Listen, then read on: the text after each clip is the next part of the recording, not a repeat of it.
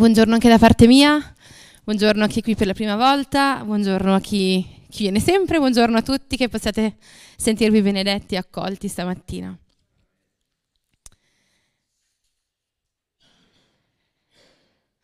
Signore, ti ringrazio perché tu sei presente, perché tu sei qui, grazie per, per, i canti, per le parole di questi canti che abbiamo potuto cantare, per le promesse, per le verità che sentiamo su di te.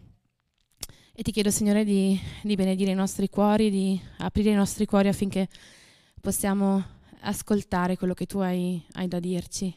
E, sì, Signore, grazie che, che sei con noi, vuoi benedire ognuno di noi. Amen.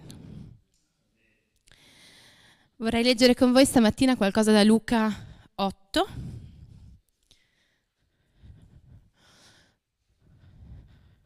Leggo direttamente con voi. È da Luca scusate, manca un numero, da Luca 8, 1, 18. In seguito egli se ne andava per le città e i villaggi, predicando e annunziando la buona novella del regno di Dio. Stiamo parlando di Gesù. Eh? C'erano con lui i dodici e alcune donne che erano state guarite da spiriti cattivi e da infermità.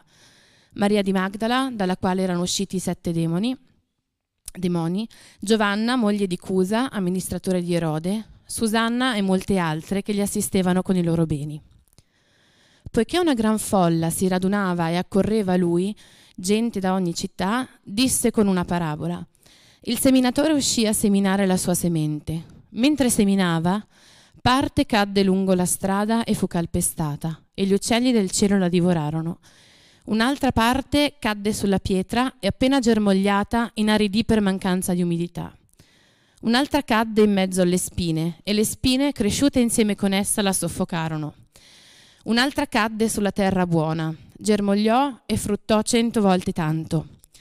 Detto questo esclamò, chi ha orecchi per intendere, intenda. I suoi discepoli lo interrogarono sul significato della parabola. Ed egli disse, a voi è dato conoscere i misteri del regno di Dio, ma agli altri solo in parabole, perché vedendo non vedano e udendo non intendano. Il significato della parabola è questo. Il seme è la parola di Dio. I semi caduti lungo la strada sono coloro che l'hanno ascoltata, ma poi viene il diavolo e porta via la parola dai loro cuori, perché non credano e così siano salvati. Quelli sulla pietra sono coloro che quando ascoltano accolgono con gioia la parola, ma non hanno radice, credono per un certo tempo, ma nell'ora della tentazione vengono meno. Il seme caduto in mezzo alle spine sono coloro che dopo aver ascoltato, strada facendo, si lasciano sopraffare dalle preoccupazioni, dalla ricchezza e dai piaceri della vita e non giungono a maturazione. Il seme caduto sulla terra buona sono coloro che dopo aver ascoltato la parola con cuore buono e perfetto la custodiscono e producono frutto con la loro perseveranza. Nessuno accende una lampada e la copre con un vaso o la pone sotto un letto, la pone invece su un lampadario, perché a chi entra veda la luce. Non c'è nulla di nascosto che non debba essere manifestato, nulla di segreto che non debba essere conosciuto e venire in piena luce. Fate attenzione dunque a come ascoltate, perché a chi ha sarà dato, ma a chi non ha sarà tolto anche ciò che crede di avere. Gesù viaggiava e coglieva ogni occasione per poter insegnare, per poter, per poter portare la sua parola e parlava spesso con parabole, con storie, con illustrazioni. E in realtà questo passaggio già, sembrerebbe già completo, io potrei non essere qui, in fondo Gesù dice una parabola e la spiega anche, quindi abbiamo già anche la spiegazione, potremmo finire adesso e andare tutti quanti a casa, ma quando qualche settimana fa l'ho riletta, questa mi ha parlato veramente in modo diverso e mi ha ricordato ancora una volta come Dio vive all'interno delle parole che leggiamo nella Bibbia. Dio ce le fa vivere, ascoltare, sentire, ehm, percepire in modo diverso ogni volta. E soprattutto nello stato anche eh, personale in cui siamo, ci parla lì nel momento giusto. E ho spesso pensato a questa parabola in modo superficiale. Dio mi ha resa attenta qualche settimana fa su questa parabola, più che ehm, più che alla, a tutta la storia, proprio ai tipi di terreno di cui parla questa parola.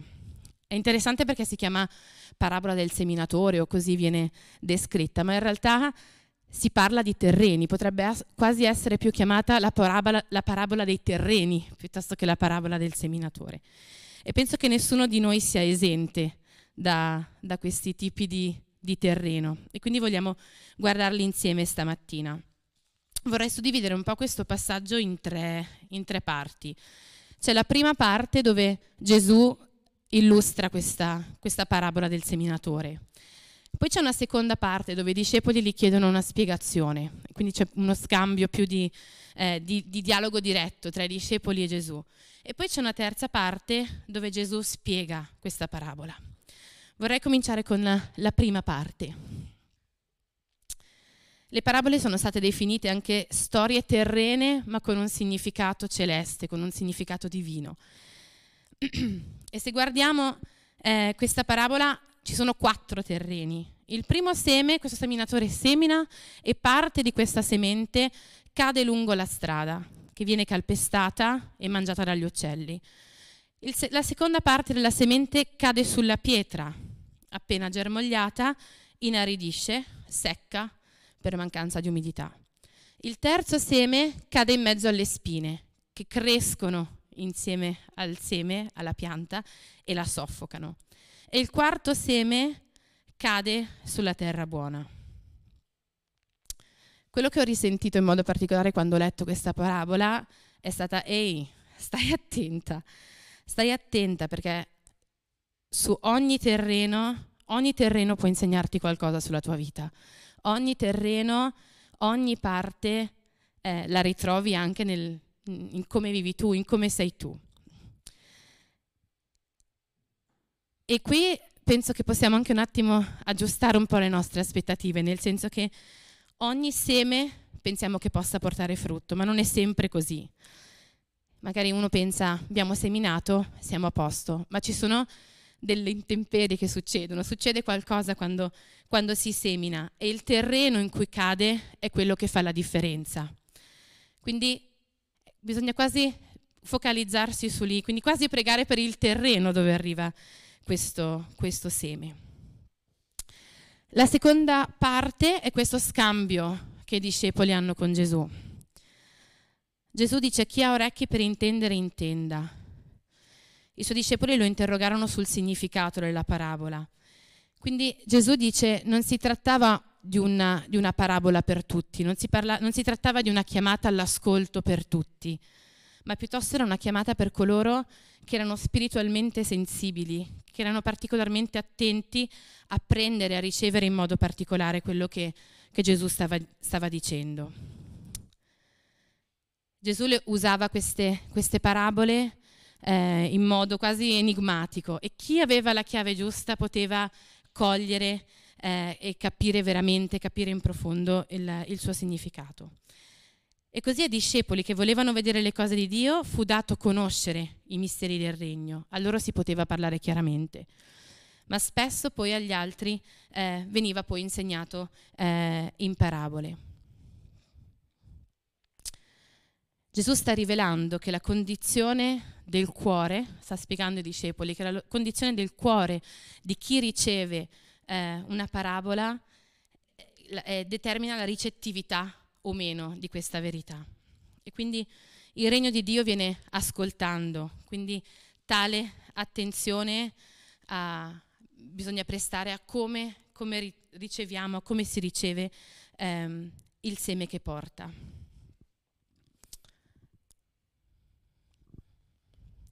Vorrei fare ancora una parentesi. Ehm, ho cercato un po' il significato di quello che è veramente il seme. Perché prima di addentrarci nei quattro terreni che poi Gesù ehm, spiega, vorrei focalizzarmi un attimo su che cos'è questo, questo seme. E il significato botanico del seme dice che sono questi organi riproduttivi visibili, un ovulo fecondato contenente l'embrione e le sostanze nutritive atto a farlo sviluppare, quindi che origina eh, originando una nuova pianta. Quindi una, una piccolo, un piccolo seme contiene una quantità enorme di potenza, di forza che fa sviluppare eh, qualche cosa. Se invece leggiamo il significato figurativo di quello che è il seme, si, eh, viene definito come principio, seme come principio, come origine, come stimolo di qualcosa da cui parte qualcos'altro, da cui nasce qualcosa e si sviluppa. E quindi è incredibile come un seme ha in sé una potenza e una vitalità, eh, un'utilità fortissima, se viene accolto, chiaramente piantato anche nelle giuste condizioni. Nei primi versetti si dice che Gesù viaggiava predicando e annunziando la buona novella del regno di Dio. E il significato del seme in questo contesto è sicuramente anche figurativo, quindi si, si intende proprio il principio, un'origine, uno stimolo. Gesù andava raccontando il regno di Dio che esiste da sempre, il principio e l'origine della nostra vita, il senso della nostra esistenza. Dio vuole relazionarsi con noi e ha mandato Gesù suo figlio per permettere che per ricostruire questa relazione che nel giardino dell'Eden è stata interrotta. Quindi la resurrezione di Gesù ci porta a ristabilire la connessione con Dio. Quindi sicuramente il significato del seme ehm, che, che, dà Gesù nella parabola è da una parte quello di, di accettare questo messaggio di, di Gesù come, come, Salvatore, di Gesù come colui che ci permette di relazionarsi di nuovo con, di relazionarci di nuovo con Dio dall'altra può avere anche un significato, ehm, se prendiamo la definizione di questo seme a livello figurativo, il seme come stimolo. E qui son, ho fatto una riflessione e mi sono detta quanto siamo stimolati oggi. Adesso ci sono dappertutto manifesti con Black Friday, eh, tutto scontato e io sono una grande vittima di questi poster, una, proprio la vittima numero uno, quindi sto già pensando, ah, allora devo andare a guardare insomma che azioni ci sono, cosa posso comprare, cosa posso sostituire. Mi abbocco a queste strategie proprio in modo molto brutto, diciamo così. E ci sono migliaia di persone che oggi lavorano apposta per sovrastimolarci, per darci talmente tanti stimoli che poi non rimane nient'altro, non, non sappiamo neanche più a cosa dare attenzione e, e ci intrappolano, ci, ci, distraggono. Ho trovato un, un, articolo che parlava proprio di questi, di questi, stimoli a livello di pubblicità, di marketing che vorrei, vorrei leggervi. I maghi, gli strateghi del marketing e quelli della politica hanno in comune una conoscenza profonda dei modi in cui le persone indirizzano la loro attenzione ed elaborano informazioni, conoscenza che nel corso del tempo si è sviluppata come individuazione di schemi ricorrenti e prevedibili nelle risposte umane. Recentemente, nella misura in cui sono sempre in, eh, in, cui sono sempre più spesso guidate da dettagliati studi di psicologia, analisi condotte su grandi quantità di dati, le campagne politiche hanno cominciato a somigliare sempre di più a campagne di marketing e questo approccio condiviso si basa sull'idea che le persone non siano fiocchi di neve unici, che ci piace pensare che siano, ma siano più simili a pecore che possono essere radunate. Siamo trattati come pecoroni. La gente del marketing lavora proprio in queste condizioni. Gli studi hanno dimostrato che piuttosto che abbiamo tutti quanti la tendenza a muoverci in branco, abbiamo la tendenza a seguire certi schemi e su questi schemi poi veniamo tante volte sovrastimolati. Lo stimolo del seme di cui parla Gesù è uno stimolo positivo, chiaramente. Può essere un versetto della parola, può essere l'incoraggiamento da parte di qualcuno, potrebbe essere un canto, potrebbe essere una, una frase che sentiamo.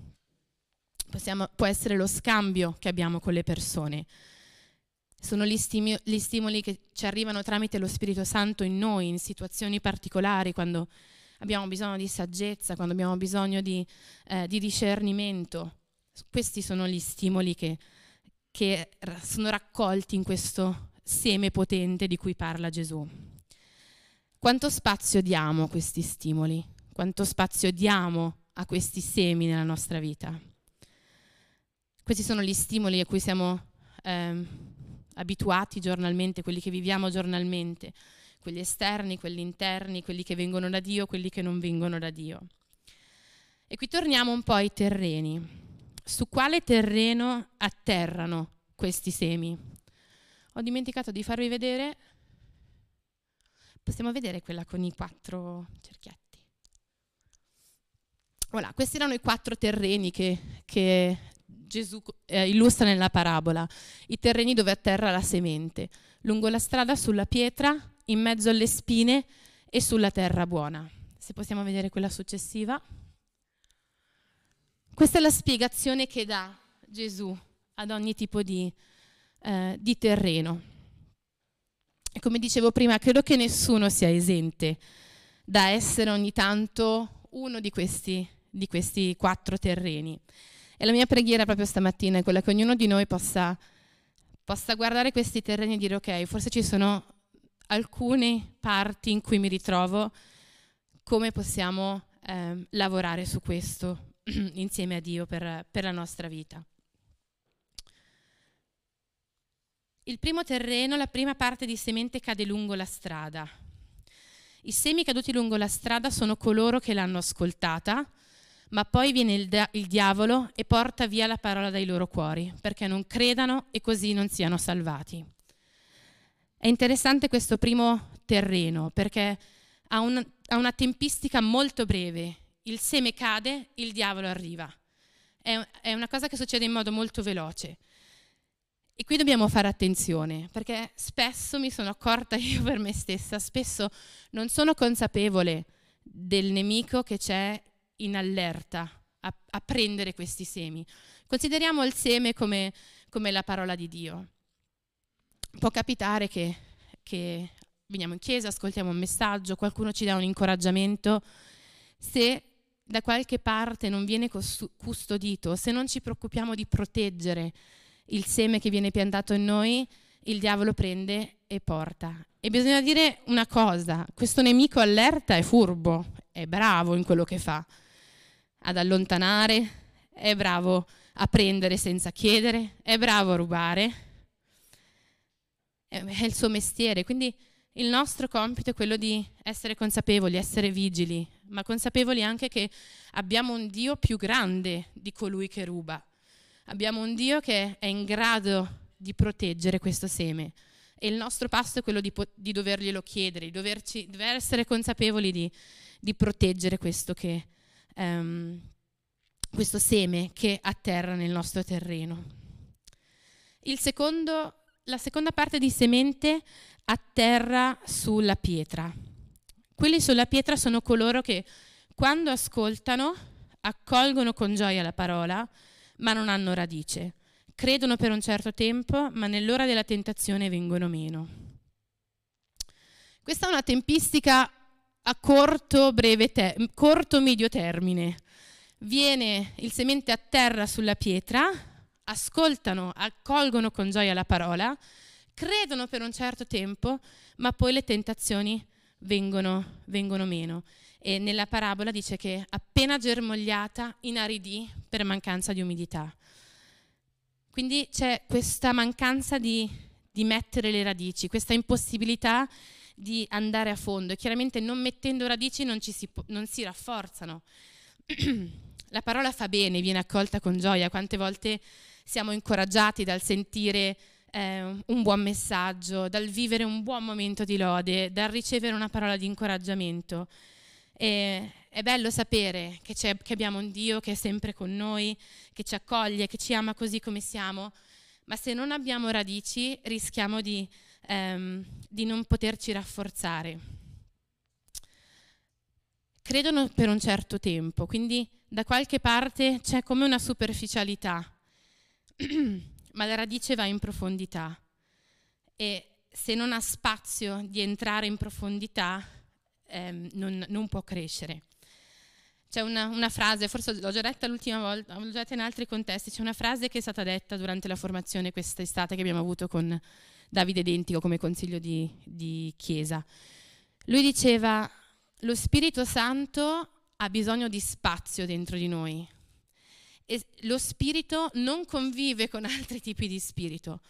Quindi se, se, ci, se non ha abbastanza spazio lo spirito dentro di noi, si chiude. E questa cosa mi ha colpito tantissimo, ogni tanto mi, mi torna in mente. E questa, questa parte, questa, questo terreno, questa pietra mi ha fatto di nuovo ricordare questo. Evidentemente non c'è spazio per mettere radici. Da qualche parte lo spirito non convive con altre cose, quindi abbiamo bisogno di lasciare spazio al, allo spirito di potersi muovere, al seme di poter mettere radice.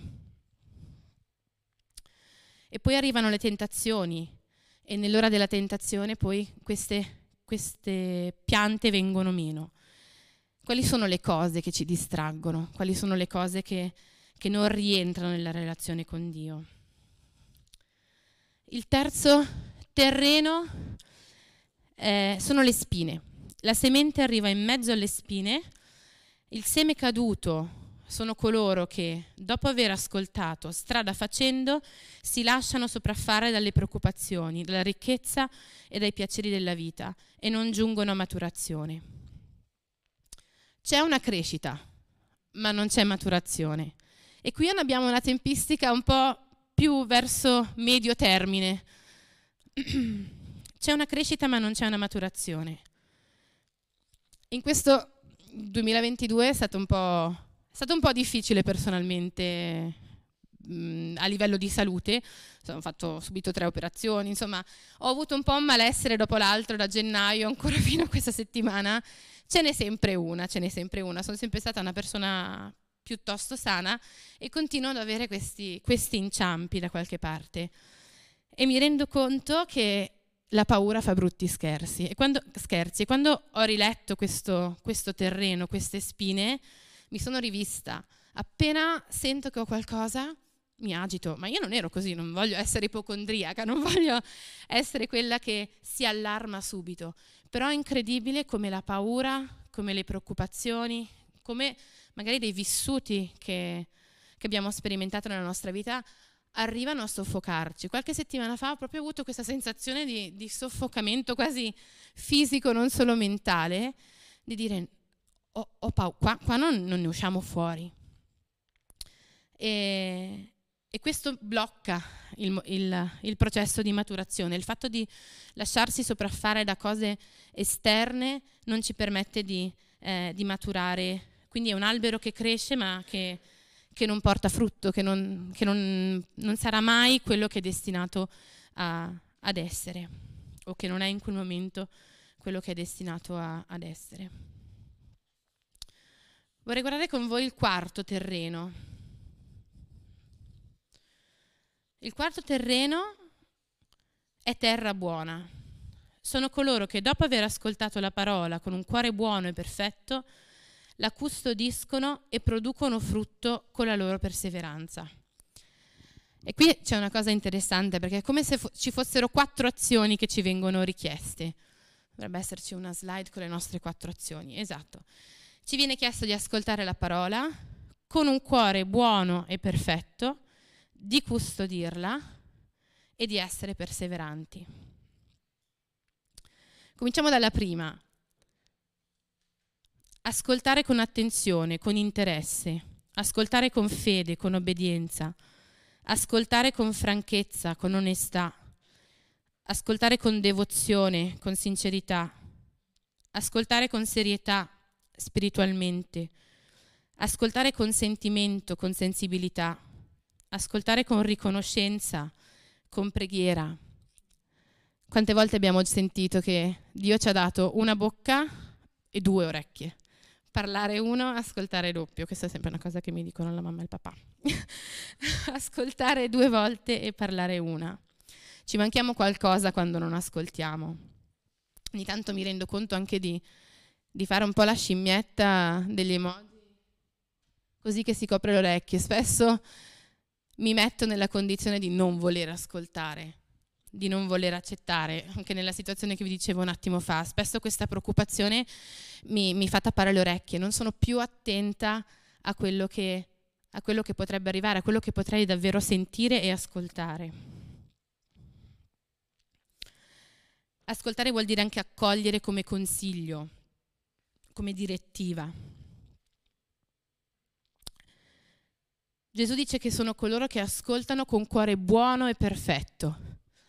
E qui, nella mia mente molto strutturata, molto logica, penso sempre al cuore buono e perfetto come, insomma, bisogna essere persone forti, determinate, non bisogna farsi vedere deboli, questo è un cuore buono, questo è un cuore perfetto dimenticatevi questa, condi- questa definizione di cuore buono e perfetto, perché l'idea di perfezione di Dio è diversa dalla nostra idea di perfezione. E il cuore buono e perfetto di Dio non è una vita perfetta o il controllo totale delle nostre emozioni, ma è terra friabile. Avete presente come la terra friabile? Io l'ho portata. Adesso mi sgrideranno perché sporco tutto, forse, non lo so.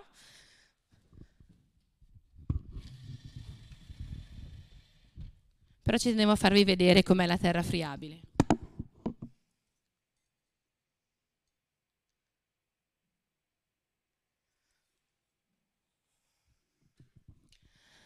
Terra friabile che ha spazio dentro, che è arieggiata. Avete presente quando le piante seccano e sono le tirate fuori dal vaso e la terra rimane tutta attaccata alle radici, tutta secca? Questa è terra friabile, terra viva. E nel momento in cui siamo friabili, nel momento forse anche dove siamo spezzati, nel momento forse dove abbiamo bisogno di, dove siamo senza armi, dove non sappiamo che pesci prendere, in quel momento Dio può entrare nella terra friabile quindi il cuore buono e perfetto è un cuore che fa entrare Dio, che fa penetrare Dio. La parola, coloro che ascoltano la parola con un cuore buono e perfetto e la custodiscono. Cos'è che facciamo quando custodiamo qualcosa? Qui mi vengono in mente i bambini ogni tanto, quando hanno qualcosa che portano a scuola, spesso lo, non lo portano così com'è, lo mettono in una scatolina che poi ancora in una scatolina o magari avvolto in un giornale e te lo portano e dicono maestra guarda! E allora aprono, quindi quando custodiamo qualcosa di prezioso lo proteggiamo, lo, lo, pensiamo che sia una cosa molto, molto ricca, è qualcosa di cui vado orgogliosa, è qualcosa che non voglio perdere, qualcosa che per me è importante. Quindi so che la sto custodendo in un posto specifico e la trovo lì non lasciamo andare quello che sentiamo, cerchiamo di, di custodirlo. Ogni tanto faccio questo esercizio di dire, ok, cosa ho letto stamattina? Tante volte uno legge, eh, legge la Bibbia, magari poi non rimane niente durante il giorno, ma non mi ricordo neanche più cosa ho letto. Ah, ma domenica di cosa abbiamo parlato? Ah, ma martedì c'è stata una, una parola di incoraggiamento, era bella, era, era potente, ma cos'è che ha detto? È qualcosa tipo tipico mio. E sto imparando a custodire quello che che leggo nella parola di Dio. Sto imparando a, a prendermi cura proprio come un piccolo sassolino, proprio come una, una, pietra preziosa in una scatoletta di quello che Dio mi dà, di quello che, di quello che ricevo da parte sua. Questa settimana sono stata appunto di nuovo male e um, parlando con, con, qualcuno della chiesa, ascoltando un messaggio così quasi casualmente, è ritornata due volte questa questo argomento dell'armatura di Dio che sono andata a rileggermi e l'ho proprio disegnata, ho disegnato l'elmo della salvezza, ho disegnato la cintura, la corazza, la spada e quel disegno lì mi è rimasto adesso in testa da qualche parte. E questa, questa settimana mi sono impegnata proprio ogni giorno a dire ok Signore, voglio tutte le parti dell'armatura su di me. E da qualche parte poi questa, questa armatura la sto custodendo, l'ho custodita, ogni singola parte dell'armatura è diventata preziosa ed essenziale per me ed è stata vitale questa settimana perché mi ha, mi ha aiutato a partire la mattina equipaggiata. Quindi troviamo le nostre strategie per riuscire a custodire quello che, quello che Dio ci dà, quello che Dio ci dice. Producono frutto con la loro perseveranza perseveranza, costanza. Ho letto stamattina proprio una frase che, dice che l'impegno è una scelta, è una, è una fase costante di più scelte. Quindi non basta scegliere una volta sola di voler essere costanti, non, non basta eh, dirlo una volta sola, ma è una scelta continua. Il nostro compito è proprio questo, il fatto di andare avanti con obbedienza, ogni tanto anche magari tirandosi un pizzicotto un po' sulla, sulla pancia, ma questa è una promessa di Gesù. Chi ascolta con cuore perfetto e persevera porta frutto. E io dico amen a questa promessa. E quindi è soddisfacente fare squadra con Dio e vedere che con grazia possiamo portare frutto nella nostra vita e nella vita degli altri. E penso che anche quando cominciamo a, a sperimentare un po', abbiamo fame di volere sempre di più, arriva questo desiderio di voglio, ah, ma adesso voglio scoprire anche questo. Ah, l'armatura è stata per me una benedizione. Ah, adesso voglio fare il disegno di qualche cosa d'altro. Voglio custodire altra parola di Dio nel mio cuore. Voglio illustrare altro che mi, che mi incoraggia, che posso tirare fuori come asso nella manica quando nel, nel momento in cui il seme viene depositato prima che rischio che il diavolo me lo porti via. Se vi pensate al primo terreno. E questa ha una tempistica illimitata, è costanza. La settimana scorsa abbiamo ascoltato che siamo fatti per l'eternità e il seme che cade in terra buona ha una tempistica illimitata, ha una tempistica duratura ed è nella prospettiva di Dio che ci ha creato per essere eterni, per vivere nell'eternità. Quindi per crescere, per essere un terreno buono, abbiamo bisogno che il seme non venga rubato, che non venga rimosso. Abbiamo bisogno che il seme non sia superficiale, che non cada sulla superficie, ma che faccia radici profonde. Abbiamo bisogno che sia un seme che matura, che possa crescere e che possa portare frutto, cento volte tanto. Ci fa bene vedere pezzi di noi in ogni tipo di, di, di terreno, in tutti e quattro i terreni. Come sul ciglio della strada a volte non lasciamo spazio alla parola della nostra vita, o come i luoghi sassosi a volte abbiamo sprazzi di entusiasmo nell'accogliere la parola di Dio che poi si esauriscono rapidamente. Come il terreno tra le spine e le preoccupazioni, l'inganno, le ricchezze di questo mondo ci minacciano costantemente, minacciano costantemente di soffocare la parola di Dio eh, eh, depositata in noi. E come il terreno buono la parola porta frutto nella nostra vita. Terreno buono e seme potente però non garantiscono una crescita sana della pianta. Terreno buono e seme potente non garantiscono una crescita sana della pianta. Mio papà ha cominciato ad usare WhatsApp da qualche, da qualche tempo, da quando è andato in pensione, e con lui ho gli scambi di messaggi più, più divertenti eh, che, con, che, con, tutti gli altri. Eh, lo scambio maggiore di messaggi con mio papà è fotografie di piante che in casa mia eh, vedo che hanno qualcosa che non vanno, foglie che ingialliscono un po' strane, piante che stanno marcendo. Quindi io mando a lui la fotografia della pianta e gli dico papi qua dobbiamo fare qualcosa. E vi ho portato un esempio che è successo, vedete io gli faccio anche le, le freccettine, quindi questo era l'avvertimento 1. Papi, penso che c'è qualcosa che non va con la mia pianta, con la mia monstera. Avvertimento 2, ho ricostruito anche a livello temporale, un paio di settimane dopo. Eh, foto più da vicino, papi, definitivo, io do l'acqua, luce ce l'ha, sole ce l'ha, la mia pianta sta andando. Allora lui viene e poi fa il cosiddetto salvataggio allora ho detto, guarda, facciamo così, tagliamola tutta. L'ha completamente mozzata, tanto da far rimanere solo i, i due, i due ram, ram, cioè ramoscelli cre, appena cresciuti, e poi lui la porta a casa sua. Loro hanno un, questo, questo spazio fuori in terrazza che è una sorta di giardino d'inverno, quindi con vetro, luce, sole, temperatura. Fatto sta che se possiamo vedere l'immagine dopo, ad un certo punto poi io ricevo le foto indietro di cosa sta succedendo alla pianta che lui si è portato via. Quindi una pianta completamente morta in casa mia o comunque che ha fatto una, una brutta fine, mi manda questo, poi vabbè i testi non ce li ho ma fanno anche abbastanza ridere, chi vuole poi ve li faccio vedere. Poi arriva e dice c'è un germoglietto, mi sa che qua esce qualcosa. Se andiamo avanti, manda dice guarda che sta spuntando, stanno spuntando le prime foglie, qualcosa ritorna. Questa è la stessa identica pianta di prima, eh, il vaso lo stesso. Fino a che cresce e cresce.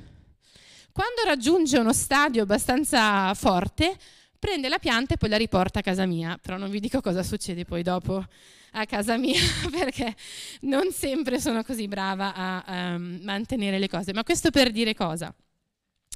quali sono le condizioni in cui cresciamo? Quali sono le condizioni in cui mettiamo la nostra pianta?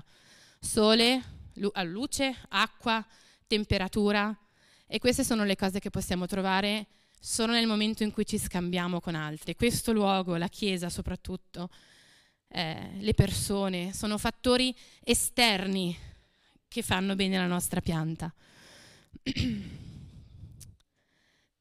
Così voglio arrivare un po' alla conclusione di questo, di questo messaggio.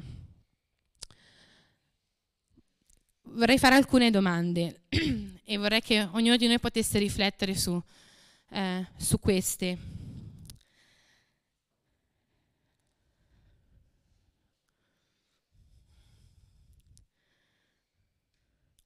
Sei sicuro che il seme della salvezza è piantato in te? Il seme della, del riconoscere che Gesù è il tuo Salvatore è già, è già stato depositato nel tuo terreno. Cosa è successo a quel seme lì? È stato rubato? Sta crescendo? Si sta soffocando? Stamattina possiamo pregare in questo senso affinché questo seme potente di riconoscimento di Gesù come Salvatore possa prendere piede nel, nel nostro terreno. Dall'altra parte ancora la domanda di che tipo di terreno sei. Forse ti sei reso conto che il diavolo ti ha rubato più volte il seme, allora possiamo chiedere protezione per questo. O forse ci rendiamo conto di non lasciare abbastanza spazio al seme che viene depositato in noi e non c'è maturazione. Possiamo chiedere a Dio di, di far sì che questo seme possa entrare in profondità, che ci possa essere sufficientemente spazio Forse ci rendiamo conto che ci lasciamo soffocare dalle nostre situazioni giornaliere, dalle nostre paure, dalle preoccupazioni, da comportamenti sbagliati, dalle persone attorno a noi, dalle loro reazioni. Quindi vogliamo prenderci un attimo di, di tempo per pensare a che, che tipo di terreno invece voglio essere. Preghiamo affinché Dio possa renderci friabili. Preghiamo affinché possiamo eh, essere così ehm, friabili da poterlo far entrare nella nostra vita al 100%. Avrei voluto farlo qui, ma lo lascio fuori questo vasetto. E, ehm, vi incoraggio a fare questo gesto proprio solo simbolico, lo lascio lì fuori sul muretto.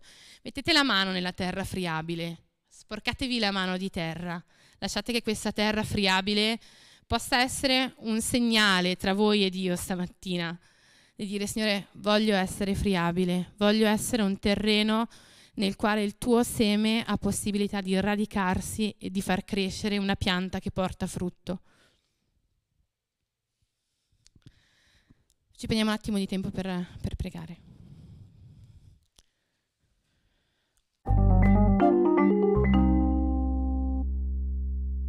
Idea di, di vita, che è una vita eterna, che è una vita che non finisce qui, ma è una vita che, che va avanti. Signore, aiutaci a prendere la tua prospettiva di vita, tua, quello che tu pensi sull'eternità. Aiutaci a vivere di conseguenza.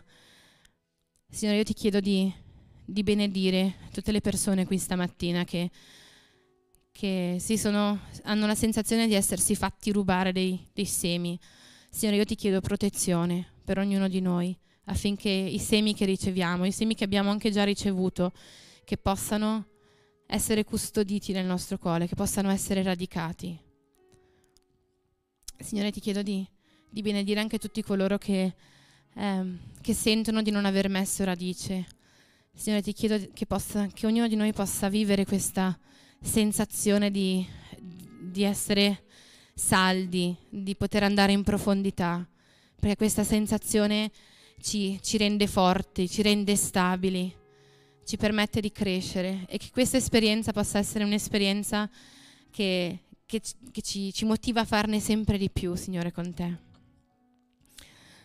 Ti chiedo, Signore, anche di benedire tutte le nostre situazioni giornaliere, quello che viviamo in famiglia, quello che viviamo al lavoro, quello che viviamo nelle nostre relazioni, quello che viviamo personalmente i nostri pensieri, le nostre paure, le nostre tentazioni.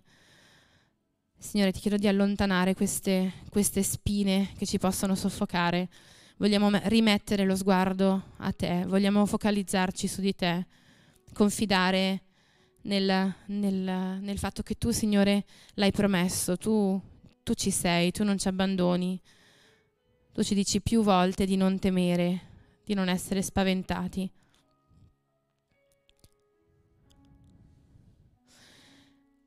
Signore, fa che possiamo essere liberi da queste spine, che possiamo avere la libertà di crescere, di esplodere, la potenza che c'è nel, nel seme che tu dai, Signore, è, è infinita. Signore, ti chiediamo di, di, poter essere dei terreni friabili, ti chiediamo di poter essere dei terreni dove, dove tu hai spazio, Signore, dove tu puoi far germogliare i semi. E a volte essere friabili vuol dire anche passare per dei periodi in cui veniamo spezzati, in cui veniamo resi friabili. E Signore ti chiedo che in quei periodi lì, in quei momenti lì possiamo aggrapparci a te, possiamo riprendere la tua prospettiva, la prospettiva dell'eternità e ricordarci che tu, Signore, vai al di là di questo. E quindi, Signore, grazie che con, con il tuo entrare nella nostra terra friabile fa, fai sì che la nostra pianta può portare frutto. E Signore, grazie che ci dai anche la grazia, giorno dopo giorno, di scegliere, di impegnarci, di essere perseveranti, di essere costanti con te. E vogliamo scegliere di nuovo oggi di, di essere costanti, di essere um, orientati a, a te giorno dopo giorno. Grazie che sei con noi. Amen.